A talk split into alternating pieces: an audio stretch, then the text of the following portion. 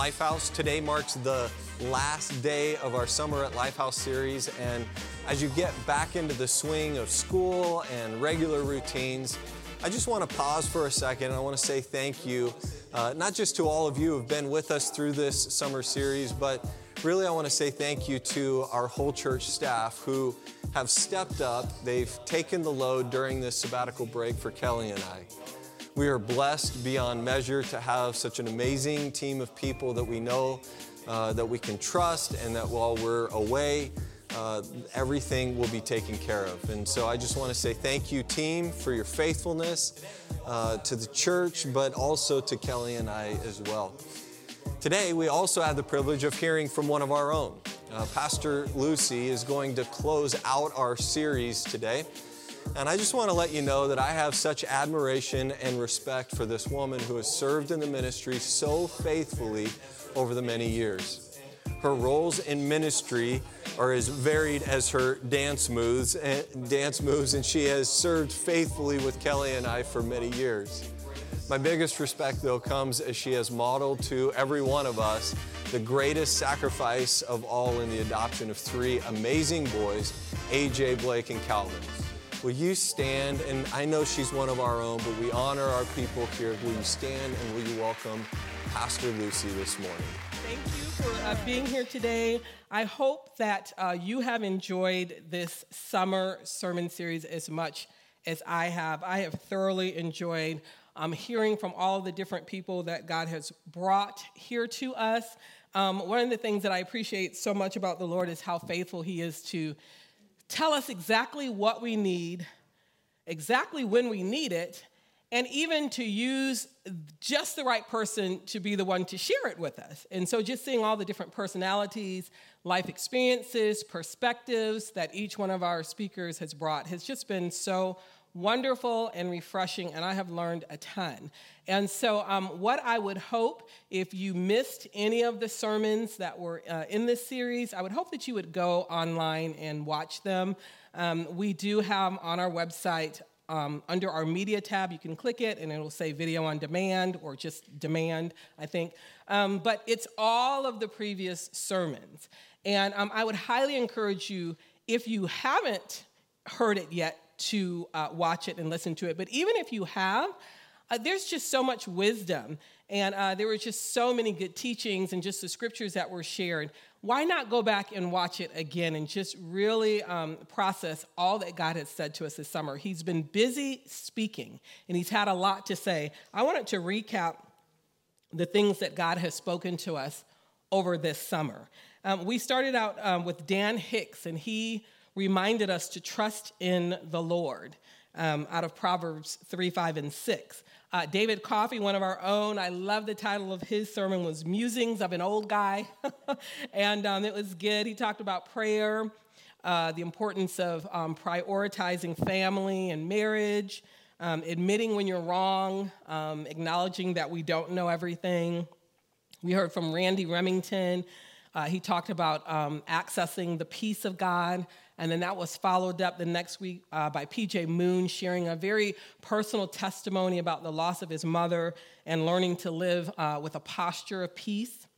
Uh, then we had Compassion Sunday, where we heard over and over again that compassion should move us to action. It's an action word, it's not just feeling bad for someone.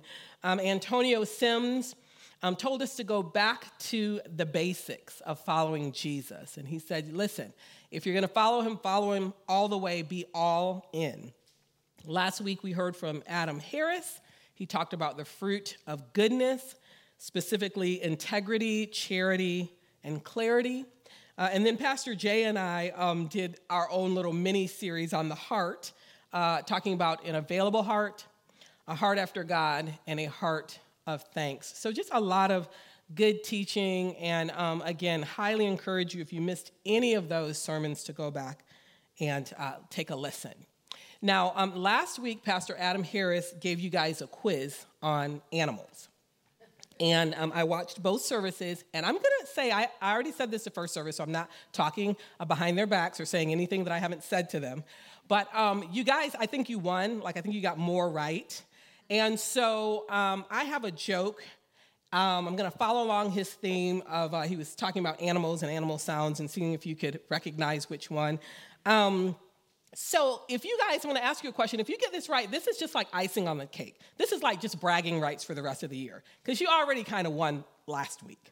Um, but who can tell me the difference between a rabbit and a hare? And if you were here first service, don't don't answer. A rabbit and a hare. Okay, this gentleman up front and his dad is like, please, son, don't embarrass the family. Do you know the difference, sweetheart, between a rabbit and a hare? Give this young man a hand. He just gave you guys bragging rights for the rest of the year. Okay, so a hare is a larger animal, it's larger than a rabbit, um, and a little bit less social. So he, he said they burrow. So they, they kind of do their own thing and hang out underground, and, uh, and they're larger. So that's the difference between a rabbit and a hare. So a young man one day, he was taking a long trip, and um, a couple of hours into his trip, he decided, you know, I better pull over off to the side of the road and uh, take a break. And so he pulled off onto the shoulder of the road, and as he was sitting there, he saw what he thought was a rabbit hop out from the bushes and kind of he, he got into the middle of the road and became indecisive and he was going this way and this way. And so, you know, the young man is saying, That looks like a rabbit. Actually, it's really big. I think, I think that's a hare actually. And as he was thinking this, um, the, ra- the hare's indecisiveness caused him to splat. Don't worry, it's a good ending. But um, he was hit by a car. And so uh, the young man was looking at this and he's like, oh my goodness, what a way to go. I feel bad for her. And again, as he was thinking, um, a car pulls up behind him. A person hops out, he has a can. He shakes the can, runs over to the hare, sprays it, runs back to his car, tosses the can, hops in his car, and takes off. And now the young man is like, What in the world is happening? And just seconds later, the hare pops back up. He hops along, he turns around, and he waves to the young man. He hops along, he turns around, and he waves to the young man. So the young man is like, I have got to figure out what was in that can. He gets out of his car, he goes over, he picks it up, and he reads, Hairspray gives life back to dead hairs and adds a permanent wave. Come on, give it up. That was funny. and I do, I give you those jokes for free. I don't even charge you anything. All right.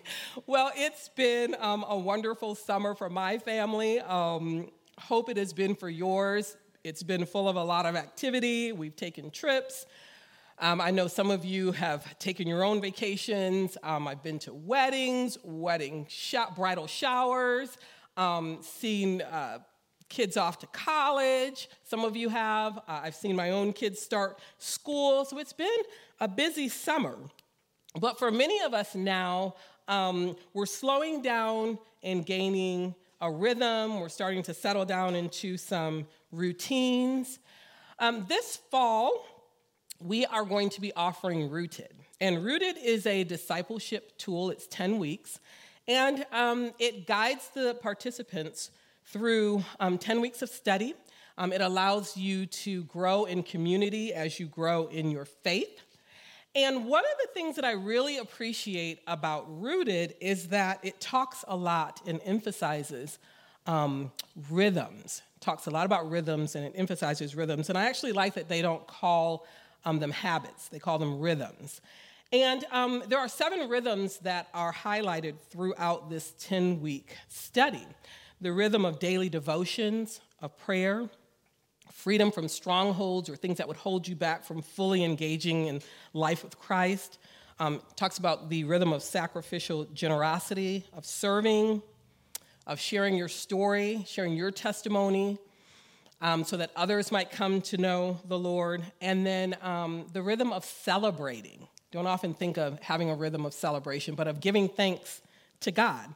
The hope is that at the conclusion of the semester that the participants would maintain these rhythms. They would continue on in these rhythms. Um, I highly recommend Rooted. Uh, the staff has been through Rooted. I've led a Rooted group twice. Um, believe in it. I've seen the fruit of it. Um, if you haven't uh, been through Rooted, I highly recommend that you uh, stop by the table. Robert Jackson will be out there to answer any questions that you have.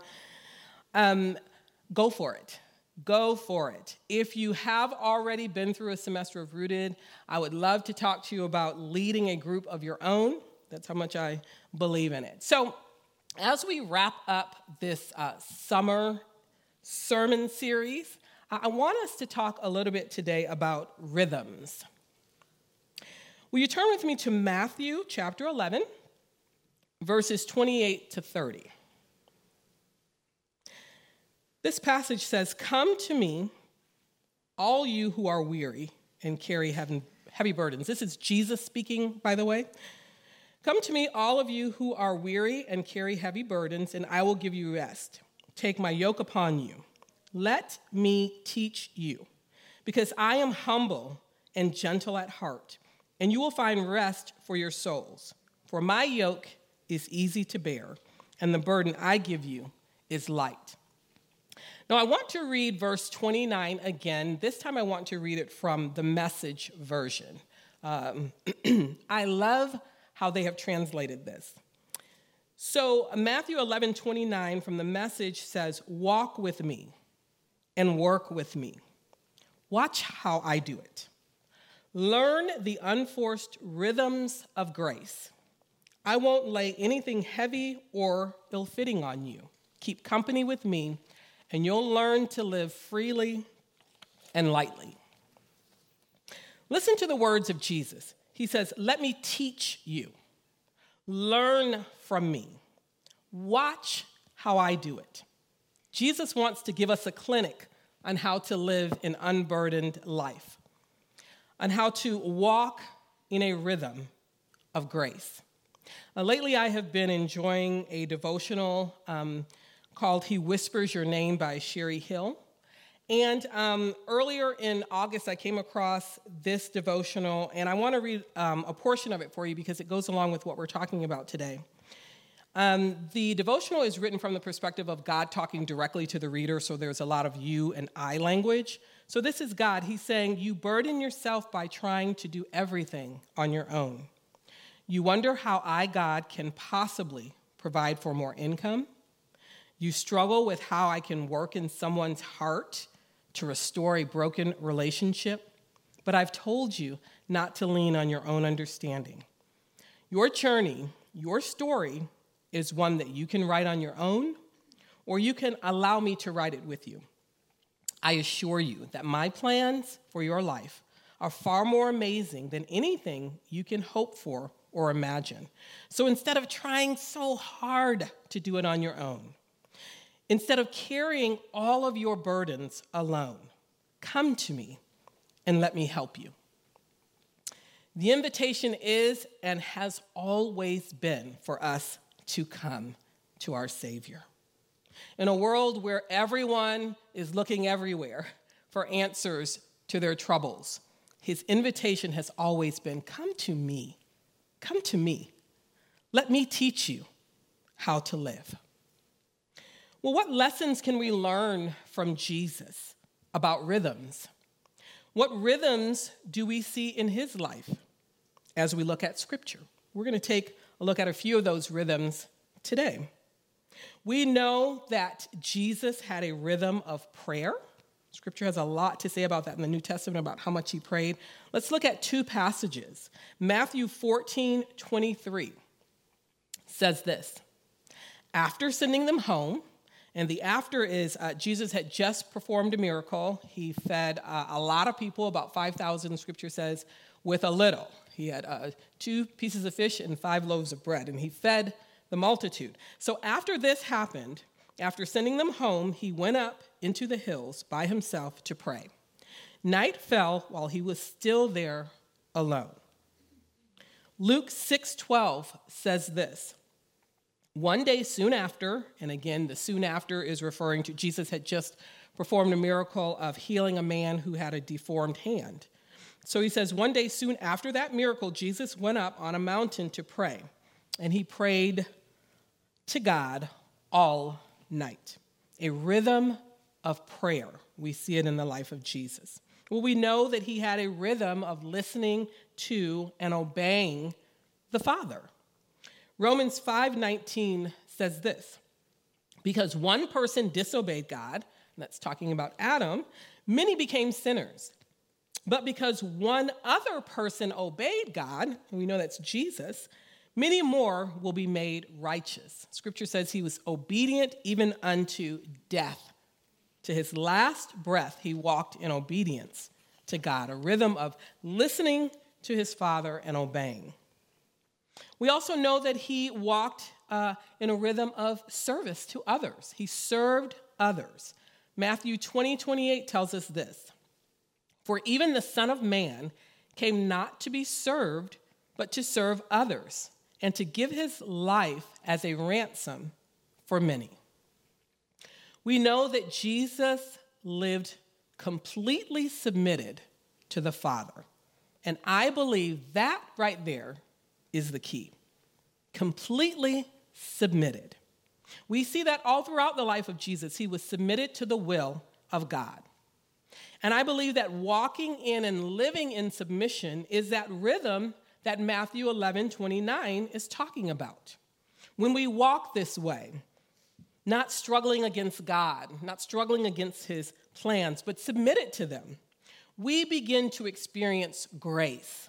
And grace means that enabling power, that power uh, that we are given that enables us to live this life. We're given that grace as we walk in submission to the Father, as we walk hand in hand with God. It makes our burdens light and it allows us to experience rest. Rhythms of grace. Listen to them surrender, rest, obedience, rest, submission, rest, cooperation with the Spirit, rest.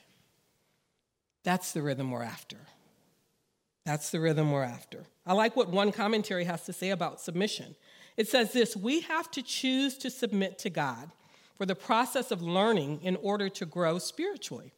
It is a process begun at salvation and ongoing with each and every choice we make to submit ourselves to God. Submission requires humility, giving way to divine plans and perspective instead of living with our own limited human viewpoint. The blessings and peace that we gain from humbly surrendering and submitting ourselves to Him every day are a gift of grace that nothing in this world can compare to. Submission requires humility. Recognizing that he's wiser, bigger, stronger, all knowing, sees the beginning from the end and everything in between. So we come to him in, in humility and we say, Father, this burden is too big. I cannot bear it. And we roll it over to him. We hand it over to Him and we say, I need your help. Walk with me through this. I will do what you say instead of relying on my own way of handling things, instead of relying on my own limited understanding of the situation. So we submit and we rest. We obey and we rest. We cooperate and we rest rhythms of grace. Rhythms of grace. Well, what happens when we are walking in that rhythm? We've found our stride. There's submission, there's rest, there's life happens. and we suddenly feel like that rhythm has been interrupted interrupted with sickness, financial hardship, relational strains, when I was in college, we had um, a resident advisor. So he lived on campus and he would watch over the student body who lived. Um, I, I, never lived in the dorms um, when I was in college. I always had an apartment. I was considered an older student because I didn't start college until I was 23. Um, and so most were in their senior year when I was just starting. So I um, was automatically allowed to live um, in an apartment. And so we had a resident supervisor, his name was Clint, and he had a little boy, he was a little bit older than two, not, not quite three. Um, but Clint was telling us about the process of um, when he and his wife, Vi, uh, decided to take this job at the college and move on to campus. And he said it was such an interesting thing. He said, uh, We started packing our boxes, and our little one, he started noticing like something is different, something's going on. There are boxes and different people coming in and out of the house and measuring things. And he said, you know, there was just a lot going on, everything that's involved in a move. And he said, um, his son started asking to watch The Lion King. And um, soon it, it, got to the point where he was asking to watch it every day. And uh, the more Clint said, the more that they would pack and the, the taller that the uh, boxes got and uh, the more that things came off the wall, he actually started to ask to watch it like several times a day. And Clint said, you know, something occurred to him. He said, this guy, he realized that the things around him were changing. And he was desperately trying to cling to something that was the same, something that was predictable, something that he knew. He's like, Well, I, I know what's going to happen in this movie. I know the characters. I know there's a part in the middle that doesn't go all that great, but it ends well. And so, you know, this little guy, seeing all the change that was going around him and seeing his life interrupted, it made him want to cling to something, to anything that was the same. And that for him was that movie. And Clint said, it made me realize that we kind of do the same thing. when things around us are unstable, unsteady, when our life gets interrupted and things start to change, we tend to to start clinging to things that are the same, that are predictable, even if those things aren't necessarily healthy for us. But we, we know them, they're familiar to us. And I see that pattern in my life sometimes where I'm clinging to something. And this is the shift that we need to make. We cling to someone, we cling to the one who remains the same. In the middle of change, in the middle of life interrupted, we cling to the one that scripture says is the same yesterday, today, and forever. He's unchanging. There's another scripture in the New Testament that says, even when we are unfaithful, he remains faithful. Why? He can't deny himself. He can't be other than who he is. He is faithful. And so we cling to the one who remains the same, the one who never changes. And so when life takes an unexpected turn, that's a great opportunity for us to cling to Him, to trust in Him, to walk hand in hand with Him through it. When the rhythms get interrupted, when things change, we cling to the one who remains the same. Why? Two reasons we're going to talk about. We cling to him because he's capable, and we cling to him because he cares. Will you turn with me to Mark chapter 5, verses 25 to 29? he's capable. It says, A woman in the crowd had suffered for 12 years with constant bleeding. She had suffered a great deal from many doctors, and over the years, she had spent everything she had to pay them. But she had gotten no better. In fact, she had gotten worse. She had heard about Jesus, so she came up behind him through the crowd and touched his robe. For she thought to herself, if I could just touch his robe, I will be healed. Immediately, the bleeding stopped, and she could feel in her body that she had been healed of her terrible condition. Now, if there was ever someone who was carrying a burden, it was this woman. For 12 years, scripture said, she suffered with this ailment. She'd spent all of her money, and not only had she not experienced relief, scripture says it just got worse. I can only imagine the mental toll that it took on this woman. She's sick, no money, no solutions. But then something happened. She saw Jesus, saw him through the crowd. What did she do? She went after him.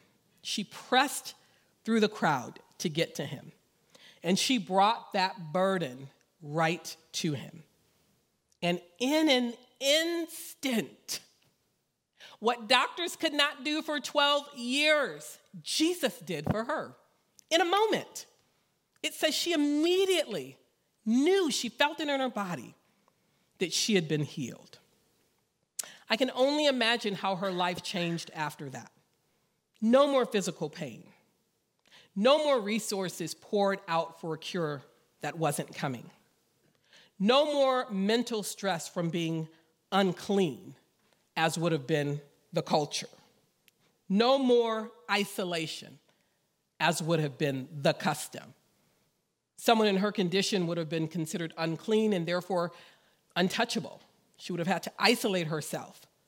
Can you imagine living that way for 12 years?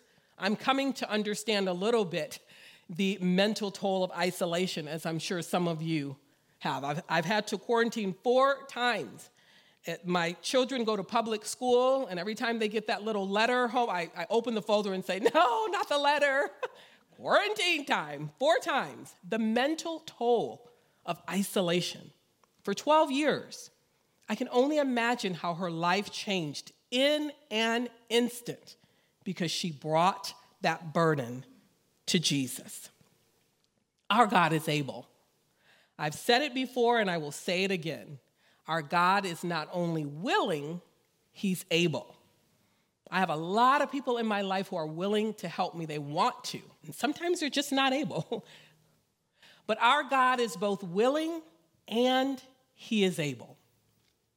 Jeremiah 32 27 says this I am the Lord, the God of all the peoples of the world. Is there anything too hard for me? That's a rhetorical question. We know the answer is no. There's nothing too hard for our God. He's capable of taking care of whatever burden it is that we bring to Him. It doesn't have to be something that we've suffered with for 12 years, but absolutely, if you have, bring it to your Father. Lay it at His feet. It could be something that happened to you on the way to church, whatever that burden is. The invitation is to come to Him, to lay it at His feet. Why? Because He's capable of handling it.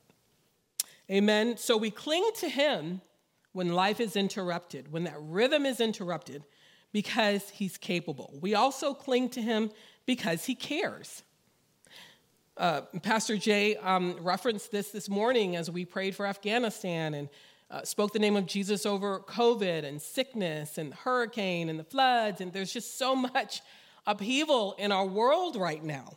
And it would be easier for us to think, does Jesus really care about my little rinky dink stuff in the midst of all of this, in this sea of humanity? Do I really actually matter that much? Does he really care if I get that raise at work? If you're a student, does he, does he really care if I pass that test? I mean, I studied, I'll do my best, but I mean, do I pray about that? Does he see me? Does he really care? Is my life significant? Yes, yes, yes. Resounding yes. Our Father loves us deeply. He cares about every aspect of our lives. We mean an awful lot to Him.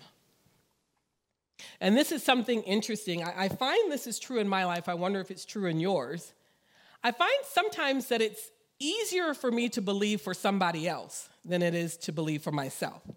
Oh, I'll pray with you all day. I'll intercede for your problem because I know God is going to take care of you. I'll pray for your resources. You lost your job? I'm praying for you, sister. I believe God will provide for you. But then when it happens to me, mm, is he really? I mean, I, is he going to do it? Does he really care that much about me? Yes, yes, he does. Scripture says we're the apple of his eye. Our names are written on the palm of his hand. The Old Testament says, even if your mother, the one who gave you birth, should forget you, I will not. He cares. Turn with me to uh, Luke chapter 7. 11 through 15. Let's read this story. Luke 7 11 through 15. It says, soon afterward, so here we have another afterword, and that is uh, talking about Jesus had just healed a man's servant. So soon after that happened, Jesus went with his disciples to the village of Nain, and a large crowd followed him. A funeral procession was coming out as he approached the village gate.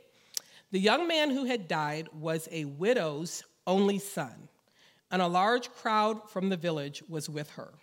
When the Lord saw her, his heart overflowed with compassion. Listen to this. He says, Don't cry. Then he walked over to the coffin and touched it, and the bearer stopped. Young man, he said, I tell you to get up. Then the dead boy sat up and began to talk, and Jesus gave him back to his mother. Why this woman? Why this son? Of all of the miracles that Jesus performed, why this one?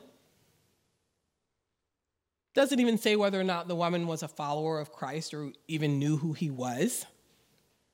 Doesn't mention her name or tell whether or not she was of any significance in her community. But it does tell us this Jesus saw this woman, he saw her. He saw that she was heartbroken. Her life had been turned upside down, interrupted. And, and scripture says he had compassion on her. Listen to what one Bible commentary says about compassion. He says, This woman was already a widow. She'd already lost her husband, and now she'd lost her only son, quite possibly her only means of support. She was at great social risk and embarrassment. Jesus felt great compassion for her. The word for compassion used here is the same one used in the account of the Good Samaritan. Every time this word is used, the result of the compassion is not just a detached concern or kind words, but always involvement and action. He saw her and he had compassion on her. Now, when I was studying this um, passage, I learned something about funeral processions. Now, here in our culture, when um, there's a funeral procession going on, if we're not in it, we move over, we make way, we allow the um, motorcade to come through, and as soon as it's done, then we can engage again in traffic and, and go on our way. That's, that's how our culture does it. In this culture, um, if there was a funeral procession going on and it passed you, you actually joined in the procession. You became part of that. and um, you mourned with the person who was mourning. So it wasn't unusual that Jesus joined this funeral procession. It wasn't unusual that he was there mourning with her among the people. But what I love is that Jesus takes it a step further. He doesn't just cry with her. He doesn't just say, Oh, I feel so bad. This woman, she's lost her, her husband, now her son. But out of his love and compassion for this unnamed woman, and in response to her pain, Jesus did the miraculous on her behalf. He saw her. He sees you. He expressed love and compassion for this woman, and he daily expresses his love and compassion toward each one of us. He cared for her, and he cares for us. When our life is interrupted, when the rhythm seems to have come to a screeching halt, the invitation from our Savior is to come. Come to me. Cling to me. Lay that burden at my feet. Why? Because I'm capable of handling the burden and because I care. Let's learn from Jesus this morning. Let's take that clinic that he wants to give us when he says, Learn from me, let me teach you, watch how I do it. Let's let him teach us to walk in that rhythm of grace. Do you remember it? Cooperation, rest, surrender, rest, obedience, rest, submission to his will, rest, rhythms of grace. Rhythms of grace. Lord, teach us to walk that way. When we walk in that rhythm, God allows us to live an unburdened life where we get to cast every care on Him because Scripture says He cares for us. He gives us the wisdom and the strength that we need to navigate all of life, not just the bad, the good, all of life. He gives us the wisdom and the grace, that power that enables us to live. Life is ours. Our Father loves us deeply. There's not one thing that escapes his eye. Can we trust him with every part of our lives? When life deals us a blow, can we, without hesitation, come to him first? Instead of trying every other thing and he's our last resort, can we, without hesitation, come to our Savior? Receive his help. Walk hand in hand with him so that that burden becomes easy and that yoke is light. He is capable and he cares. Listen to the invitation one more time. Come to me, all of you who are weary and carry heavy burdens, and I will give you rest. Walk with me, work with me, watch how I do it. Learn the unforced rhythms of grace. Will you pray with me, please?